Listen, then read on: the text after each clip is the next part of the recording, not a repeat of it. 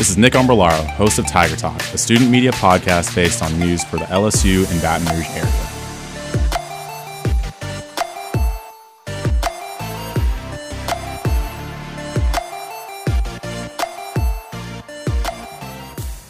I'll be honest, I haven't seen the movie Moneyball. Every time I see it pop up on my Netflix, I just skip past it thinking, oh, I'll see it another time. But with reporters like we have on right now, you don't need to watch that kind of movie. Jared Broadham has been doing the extra research, making sure that we understand the advanced stats as it looks to the game of baseball. Jared, how are you doing today? I am great, Nick. I am so happy to be here. It's my first time on with you guys, uh, and I'm uh, just thrilled. Season's opening up Friday, and um, opening week just has that different feel to it. You know what I mean? So. Yeah, absolutely. And this is your third year on the baseball beat as well. Uh, so let's just start right into it. So, who's new to the roster, and how are things looking so far?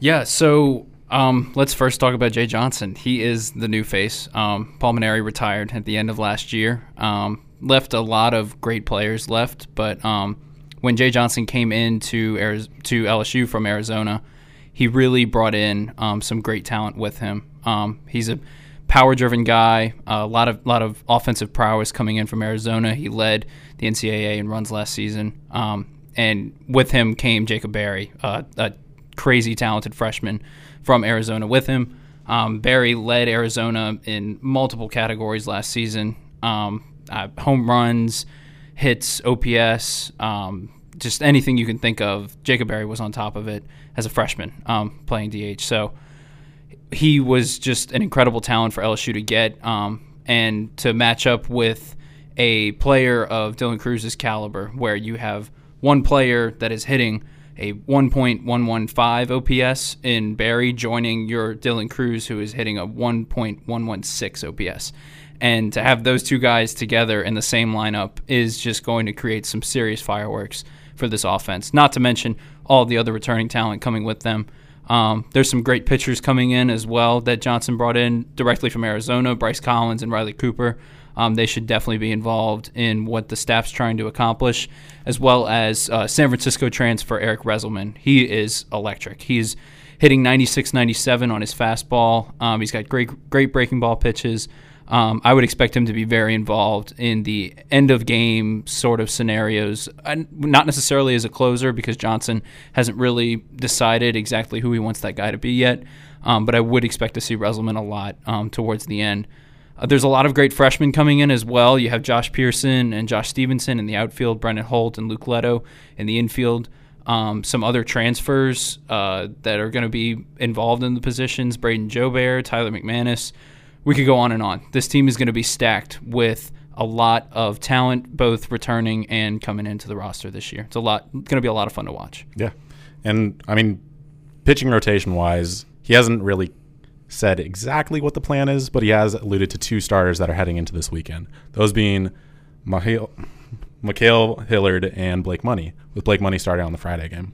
Yeah, Blake's really impressed, I think, a lot of his teammates and coaching staff so far coming in to the fall. Um, Blake, I think, was sitting around at least 270 pounds, I think, by the end of last season. He's a tall guy, so he's 6'7, 270, but that's a little bit overweight for what he wanted to be he lost 50 pounds over the summer and is looking like a completely different person.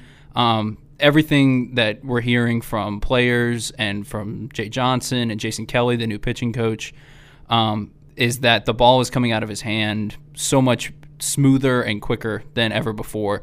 And he's really looking like a completely different type of pitcher. Apparently, it was enough to warrant him a Friday night start as a sophomore at LSU. Um, I think it's a really great opportunity for him, and I'm looking forward to seeing what he can do on Friday.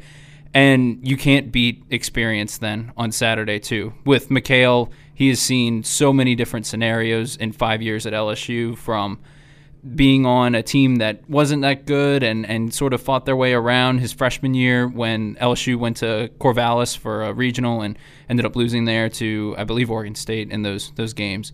Um, in 2018, LSU made a great run and um, fell short in the Super Regionals. Florida State, Ma'Khail was there for that.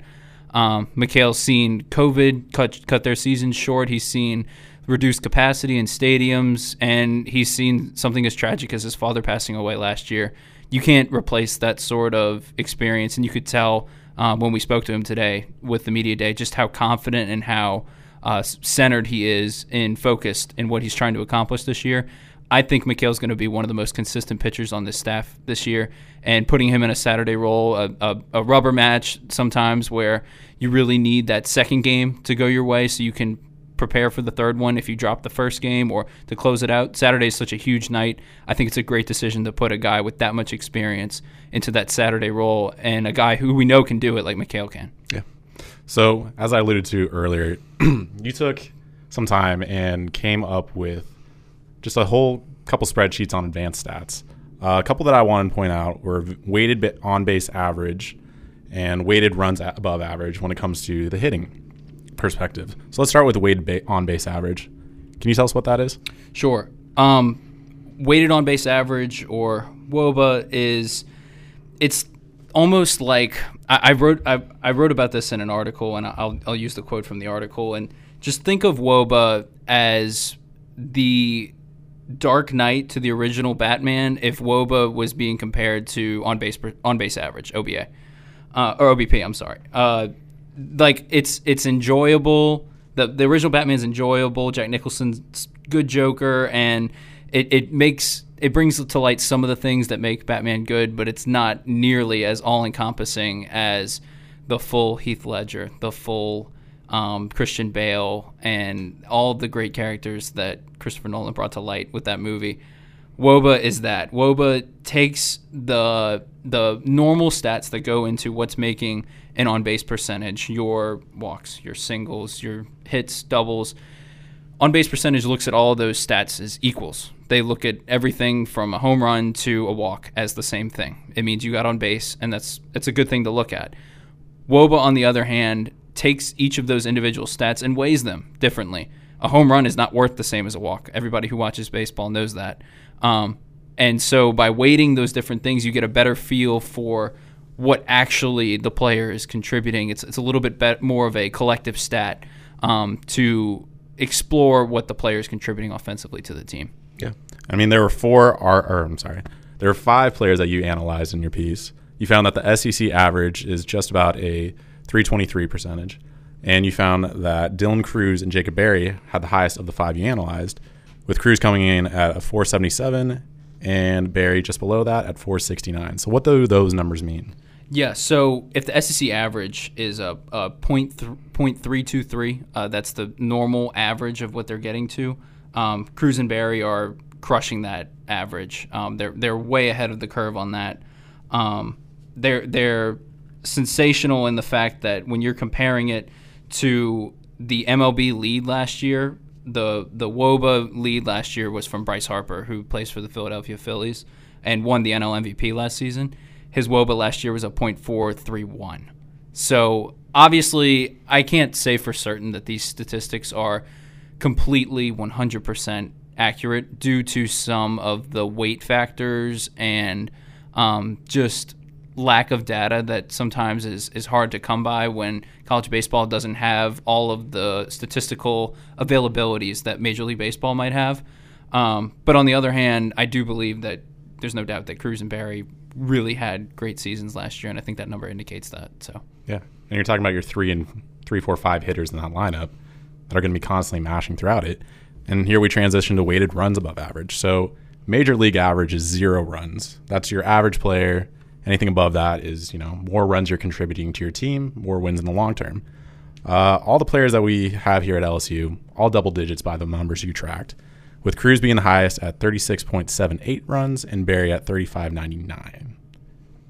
So, what, what's going on there? Yeah, so it's really just um, this is really looked at as a measure of how many runs are Jacob Berry and Dylan Crews contributing to the team across the season um, with their hitting specifically. When you're sort of to go a little bit deeper, everybody is sort of familiar if you've watched a little bit of baseball within the last five to 10 years of hearing about war, uh, wins above replacement. Um, this is where you really get into the Moneyball thing, and, and you know, we, you want to make wins, not buy players, you know, you want to buy wins. Um, war is calculated by looking into the number of batting runs, the number of fielding runs, and the number of base running runs that each position player is contributing. while also taking uh, into account the positional adjustments and the league adjustments into that equation. And you can find basically the number of wins that a player is contributing to his team over his next replacement. The weighted run above average is just a non adjusted way of saying how many runs this player is contributing to their team via their hitting. Over the season, Jacob Berry and Dylan Crews would be contributing 35 and 36 runs to the team just by themselves. And a lot of, the, with the average, I, it was hard to calculate an average across the SEC with this because of some different weight factors again. Um, but to think about that a league average for the MLB is zero and you're going up from that, it's a lot, again, to comprehend that these guys are really as good as they are. And I think LSU fans should be really appreciative um, that they get to watch them all season long. Yeah. I mean, long story short, what these numbers really show is it's going to be a top offense. And that's a big thing that, you know, we've kind of been reporting on. How do you see that fitting in? Yeah. So the lineup top to bottom, and I, a lot of players have been alluding to this across um, the the fall and the spring and, and coming into even opening week this week that you know they don't want to be too confident, but you can definitely tell that there's a bit of a swagger with them, and that um, they feel that one through nine, whoever they're putting in that lineup, is going to be a problem for that pitcher to get out. There will be no easy easy part of the lineup to to kind of coast through. Um, that that's how that lineup feels. That's how Jay Johnson feels, I believe too.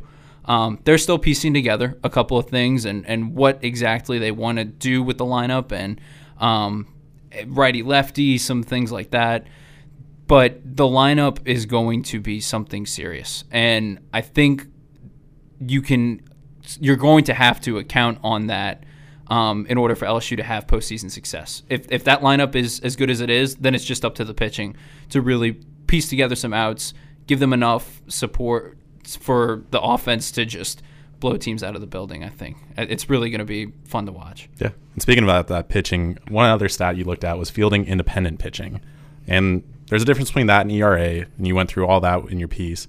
Uh, but what you found is Ma'Khail Hilliard had one of the lowest FIPs with the team at 3.55 compared to an ERA of 4.33. So what's the difference between those numbers and how does that fit in? Sure. Um, the FIP number compared to an ERA uh, doesn't really take into account um, any action, any event in the game that takes the ball and puts it into play and leaves it up for the defense to decide what happens to the ball. So this can be good and bad for pitchers sometimes. Sometimes it helps them, and sometimes it hurts them. If you're a ground ball pitcher, uh, the example I always use is like Dallas Keuchel. Uh, if you're familiar with him with the Houston Astros, very high ground ball rate, puts a lot of guys, you know, on the ground where his defense can make easy outs, make easy throws, and that's great. You know, pitchers have success that way. Landon Marceau did a lot of that when he was at LSU, um, but at the same time, you know, if your defense is not as strong and they're they're making errors or you know making plays that you know other defenses may be may be making, and um, there's a lot of factors that can go into why an ERA is up or down. FIP is a way to kind of simplify and take the defense out and sort of look at just at what the pitcher is controlling. The only thing that FIP cares about are walks, hit by pitches, hits, and um, I'm sorry, not hits, strikeouts, and home runs so hits in a way. But um, those are the only things where the defense is not having any impact on the ball. Um, it's just what is the pitcher doing on the mound. For Ma'Khail to have a lower FIP than his ERA, it's much more indicative that this guy is a, a baller. He is going to go out there and dominate guys at the plate and um, you know force a lot of people to be in uncomfortable positions and then put them away with that monster curveball. If you've been watching Ma'Khail Hilliard for the past five years, you know that that curve is going to break all the way across the plate from letters to knees, and um, it's it's really super fun to watch for him as well. So. Um, for him to have that lower FIP, I think it's just indicative of how good of a pitcher he is um, versus um, you know some other guys who you know, it's not necessarily that they if their FIP is higher than their ERA, it's not necessarily that they're a bad pitcher. It just means that you know sometimes they get a little bit of help from their defense. Ma'Khail is out there dominating guys um, and just just putting them away, and you know a lot of strikeouts and a lot of of good good pitching to dominate the plate that way. Yeah, and one of the things he spoke about during the press conference today was his utilization of five pitches now. So he's bringing more to his arsenal. He's got a changeup that he can, you know, get batters off speed with. So having that kind of arsenal and that weapon is really great. Um, I want to switch now to Jay Johnson. So this is his first year coming in as the head coach. It's a, a monument, monumental season for everyone here, having a new coach in this position. So what's been different with his approaches to the game than let's say Paul Mainieri's last year? I think Jay, and this is this is not a knock on Paul Mainieri. Mainieri was a very um, detail oriented coach, but um, and and cared about his players a lot, and um, he was the the players coach. He was always there for his guys and always supportive of them. And I think LSU players and LSU fans realize that and, and recognize Mainieri for his great achievements. I mean, not every single manager um, is out there winning a College World Series. You know, Mainieri was one of those guys, and he was a very successful manager. But you look at what Jay Johnson is doing already in his time at LSU. There is just so much organization, uh, control, focus, detail. Those are like some of the nouns and adjectives that I, I love to use about Jay, in that he is always going to be the guy to look at that exact thing, the little details, and make sure that they're correct. He's always going to be the guy to keep his team as mentally focused as they are physically ready to play. He's always going to be the guy that um, when you when you walk into the team meeting room for you know to, to, for players to get ready for the game or get ready for practice or open the week, whatever they're doing. There's you know things written on the board about specifics about sp- specific players, and there's you know a whole schedule ready for the day of what they're going to do from top to bottom. They have 10 minutes specially dedicated to uh, meditation visualization, which is amazing. You, you just don't see that out of a lot of ton of college managers like this. Jay's attention to detail is unmatched. I, I haven't seen a, a, coach like this at LSU where everything is being accounted for. There's no detail that is going unnoticed and no detail that is sweeping under the rug. Um, Jay's going to be on top of it and, and, accounted for it. So he's so experimentative. I, I think that's one thing LSU fans are going to find that he is really somebody who is going to play around a lot with eh, how he's going to manage games with rotations and lineups and defensive changes and – guys' approaches to the plate, to you know sending runners, bunting. Like I, I think Jay is going to really diversify what it looks like to play LSU baseball beyond just sort of the Skip Bertman era where there was a lot of power and they lived off the long ball from the Mainieri era where there's a lot of focus on, you know, getting on base and making the fundamental plays and things like that. I think Jay is really going to diversify that approach to the plate. It's why he had the best offense at Arizona in the country last year. So so more of a statistical approach to everything kind of going on. I mean, one thing that was highlighted, like you said, was the meditation periods that all the players are going on, uh, and just the way that, just the mental preparedness.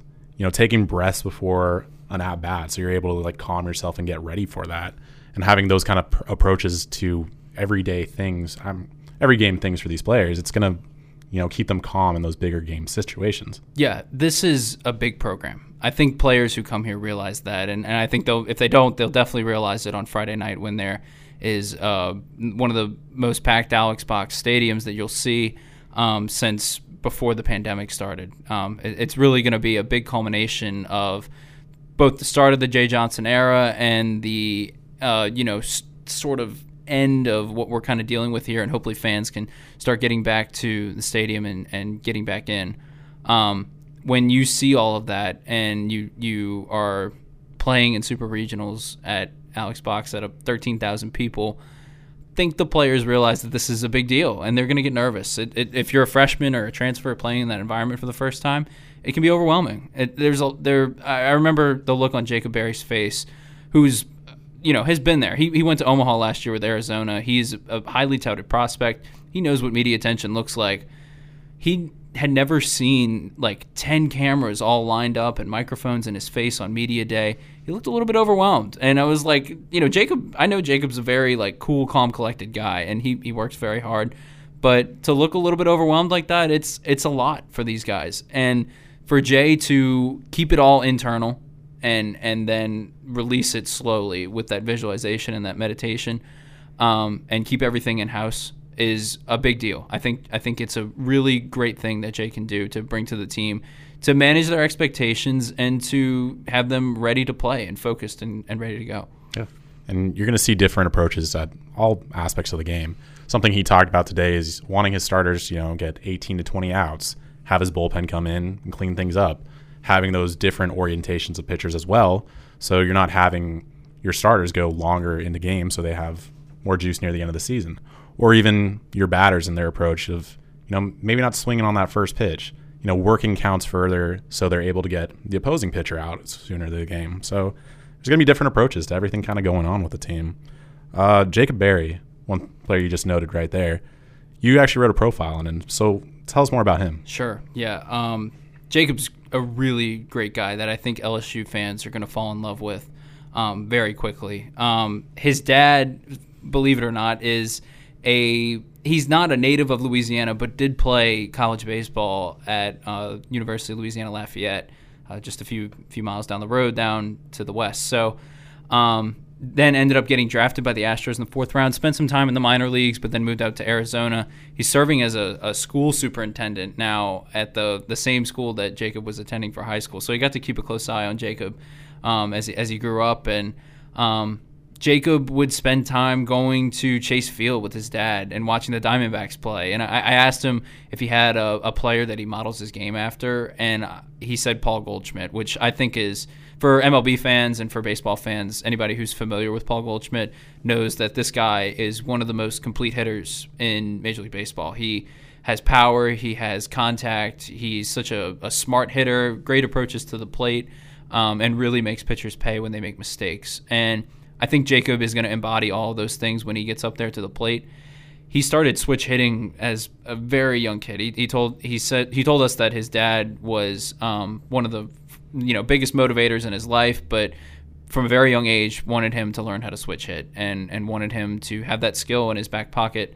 And he's developed it over all this time. And I, I don't have the statistics on me, but last year he was one of the most effective players from both sides of the plate usually when you have a switch hitter at the college level, you know, they're a little bit better from the right side or the left side than they are vice versa and whatever they're dealing with. So for Jacob to be as prolific as he is from both sides of the plate makes him so dangerous as both a weapon in the lineup and if you look at him as protection for Dylan. Um, I don't think you'll see a lineup this year that Jay's going to put out where Dylan and Jacob are not next to each other. And I think most of the time Jacob's probably going to be batting behind Dylan due to Dylan's Dylan has a little bit more speed. He can get on base, make some better base running if Jacob hits an extra base hit, things like that. Um, for Jacob to be able to dominate both sides of the plate with Dylan in front of him, you can't pitch around Dylan Crews because Jacob Berry's going to be right there in front of you, and you can't pitch around Jacob Berry because you have Cade Doughty, Gavin Dugas, Cade Beloso, all these guys right behind him. Um, it's such a hard thing to deal with for an opposing pitcher. And Jacob is really focused. You could tell he he just has one of those special types of work ethics where he is just in the batting cages all day, working to perfect his craft, even though he is already one of the top prospects in this upcoming MLB draft. It's a shame LSU fans will only get to see him for one season, but um, he's really going to be somebody wearing – in three, four years, and he's making his major league debut, LSU fans will say, "Hey, I remember when Jacob Berry played at LSU." Um, he's going to be that kind of guy, the the Alex Bregmans, the the Mikie Mahtooks of the world, where you you remember when that guy played here. Well, it's going to be a big season looking ahead. And the first weekend series is going to be against Maine. We got a three day series, Friday, Saturday, Sunday. So you can stick with us. We'll have all baseball coverage all throughout the year. Jared, where can we find you? Yeah, so uh, you can follow me on Twitter at underscore the real Bear. Um, that's that's my Twitter handle, and you can see my work on lsureveille.com. Uh, I, I am gonna try to throughout the season. If you have interest in the advanced stat stuff, I will definitely be posting uh, weekly updates on um, the weighted on base average, the weighted runs above average, um, FIPs, uh, you know, strikeout to walk ratios, Ks per nine, walks per nine, home runs per nine, everything that you could want in those articles that I posted.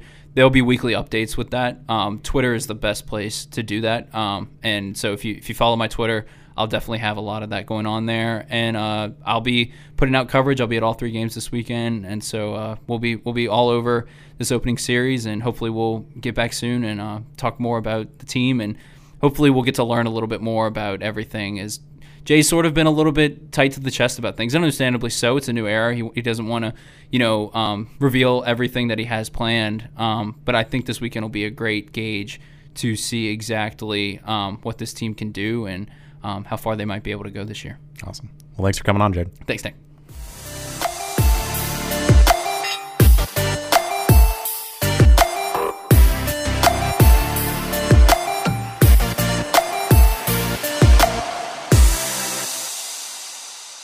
This past week, February 10th, it was announced that the battalion of Texas A&M Student University paper would be ceasing print. This comes after the president of the university, Katherine Banks, decided just to cease production. Join us now is the editor in chief of our student university paper, The Reveille, Laura Nicholson. What up? What up? hey, Nick. How are you? I'm doing well. A little heated like everybody else about this issue, but yeah, it's been crazy. I my like very initial reaction was like I couldn't even imagine President William Tate just kind of deciding one day, like asking to meet with us and deciding that they're going to cease our print publication. I would be like just completely taken aback by it. So that was definitely my initial reaction to this whole thing. And yeah, our editorial board that's consists of me, our managing editor, our opinion editor, and the news editors. Uh, released an editorial earlier this week about it, um, talking about kind of the issues with it and why it's definitely an, a huge overreach and an overstep on the administration's like ability to dictate what the newspaper does. Yeah, and two di- or two options they kind of presented for A&M's paper going forward was either transition to be a part of the journalism department, and in that case you'd discontinue the printing of it, or they could remain a student organization and have all the costs secured for themselves. Yeah, it's it's like it's a very weird thing this scenario that they've put them in because as far as I understand, they're classified as a student organization. They have their funding to do the print paper, which is only weekly, um, and then they have the other things that come with it, like their newsroom space and their advisor. And so what they're telling them is exactly what you said. Either they have to stop being a student organization and they have to transition to be a part of their journalism department because they don't currently have one. I think it's that they're like just about to start one.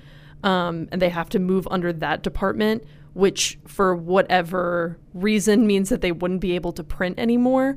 Or, like you said, they get to stay that way, but basically they lose everything and don't have the money to print themselves. Um, so that was kind of the original decision that was laid out in front of them. And one thing that we pointed out in our editorial that I find really interesting, the battalion pointed this out in the original story they put out about this ultimatum being given to them, is this like new university policy that was instated uh, by the president and the administration saying that all communications, all communications, social media posts, media interviews, written communications, pretty much anything beyond like an email from how I read the policy needed to be approved by a higher up at the department. And so basically, you know, if you look at that along with this decision, it kind of just looks to me like they want someone who can censor and decide what does and doesn't go in the paper and what does and doesn't appear on the battalion website, which sort of eliminates half the point of print journalism or student journalism as a whole. They can't hold agencies accountable because someone could just tell them, no, you can't print that. It negates the whole purpose of student journalism, which is definitely what what frustrated me the most about the whole situation. Yeah. You're talking about freedom of the press, First Amendment for these students at the at, at Texas A&M, and this right of theirs is just being stripped away almost. Yeah, exactly. Yeah, exactly. Like I said, I couldn't imagine Tate coming in saying that we couldn't do our print version anymore and then also saying that you know the like manship school the manship school is great but like like you said it's a first amendment right thing i wouldn't want our paper to be beholden to what they want and don't want to be published um, not that I think we'd have any any qualms with them about what we do publish, but again, it's like you want to have the freedom to publish what you want. You don't want that censorship or that that authority. And you never know. You could have a higher administration member going to the journalism department and saying, you need to crack down on those kids or else, you know, we're going to cut funding to the whole department or something. So it's really, it, it, it just opens a window to a lot of not great possibilities. And it's just, and again, it's, it's totally unnecessary. There was no real good explanation. I mean, when Banks originally put out that decision and met with student leadership, she even, they wrote, disregarded the fact that they had $61,000 in advertisements that were sold for the rest of the semester for the print edition, including with Amazon. So it was kind of like, I don't know, what are you thinking, Banks? You know, she's the president. She's been there not too long, so it's a very bold move uh, to do, especially considering she, you know, either didn't know about the ad revenue that they had or just assumed they could say, "Never mind, I don't want to do it anymore." And both of those are not not the case.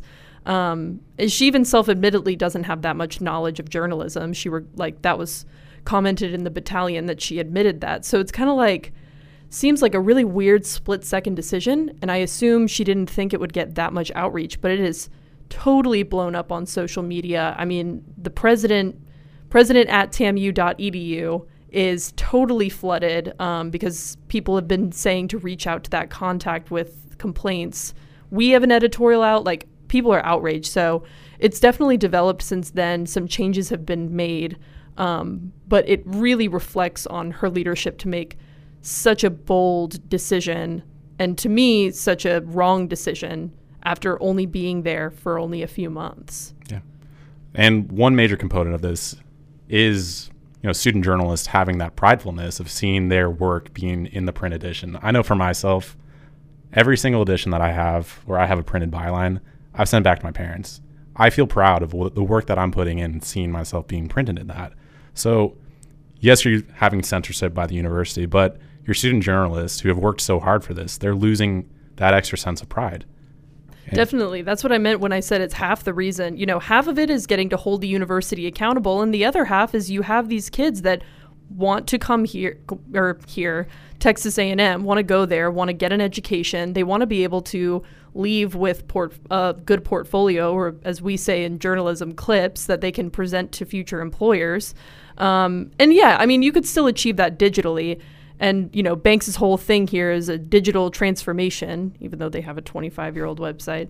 But um, I, I understand that, but I agree with you. The other half of it is just sort of that pride in being able to develop your skills, being able to hold a print product. And I agree. I mean, it's also the sentimentality of having it. I I have all of my clips. I've been at the Reveille. I started reporting in January of 2019.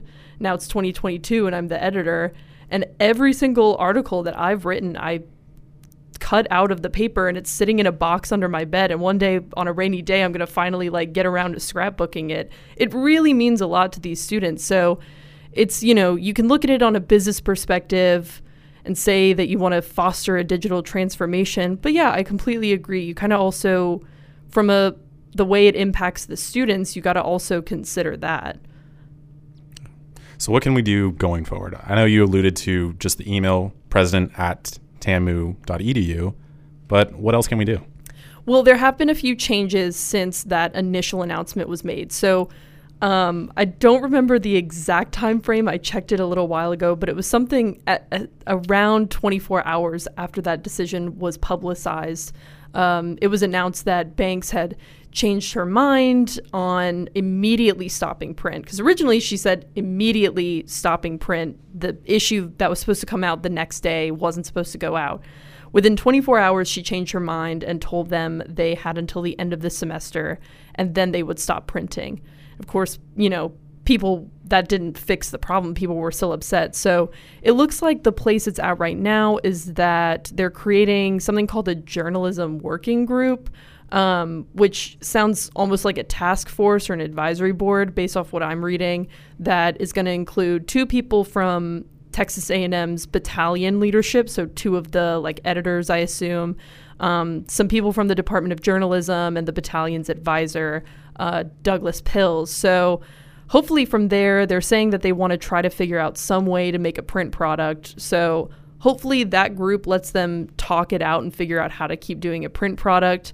I definitely think people can continue to reach out through that email and through other forms of communication like social media if like if they feel emboldened to and they want to, you know, voice that they're concerned about eliminating the print publication. Um, and yeah, I mean, I, I feel like based off of the reaction I'm seeing and kind of this withdrawal over the past couple days on this hard and fast no more printing rule, it seems like people reaching out on social media is working and people are really Banks is starting to really realize, oh, maybe there's more to it than I thought there was. Um, so hopefully this this working group that they make can convince her to let them just continue being a weekly publication. Because to me, the way I see it is, you know, okay, if we have a working group and we're talking about the possibility of a print edition, all right, great, let's just have a weekly print edition. Um, I just haven't had any indication from what I've seen and what I've read. Granted, I, I'm not at Texas A&M. I don't know what's going on on the inside, but I don't have any indication that it's a serious funding issue or anything like that. So, you know, as long as they can keep the print, that's great. But ideally, they get to keep printing weekly. I mean, like you said, they're pulling in advertisements.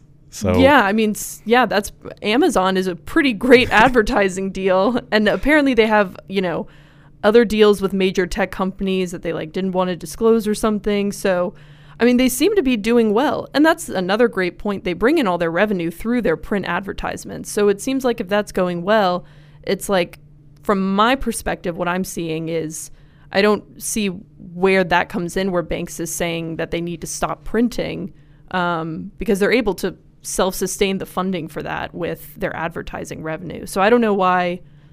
I don't know why. She says it's for a digital transformation.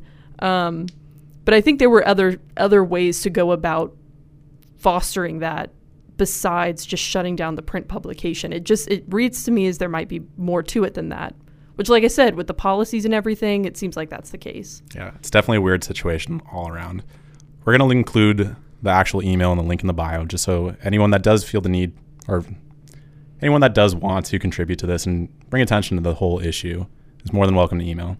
I want to say thank you, Laura, for coming on and letting us know about more about the situation. No problem. Love Tiger Talk. I'm glad we started this, and I'm glad you're our host. it seems great. I'm enjoying every episode. Thank you. I appreciate that. Yeah, Laura got this whole thing started last spring, so I'm pretty excited about being on. Nick Fruin as well. I know he was pretty happy over the summer, so mm-hmm. thank you as well, Laura, for bringing this all together. You are so welcome. If you're interested in following the LSU Reveille, you can find us on Facebook, Instagram, and Twitter at LSU Reveille. For KLSU Radio, you can find them on Instagram at KLSU FM and live on 91.1 FM.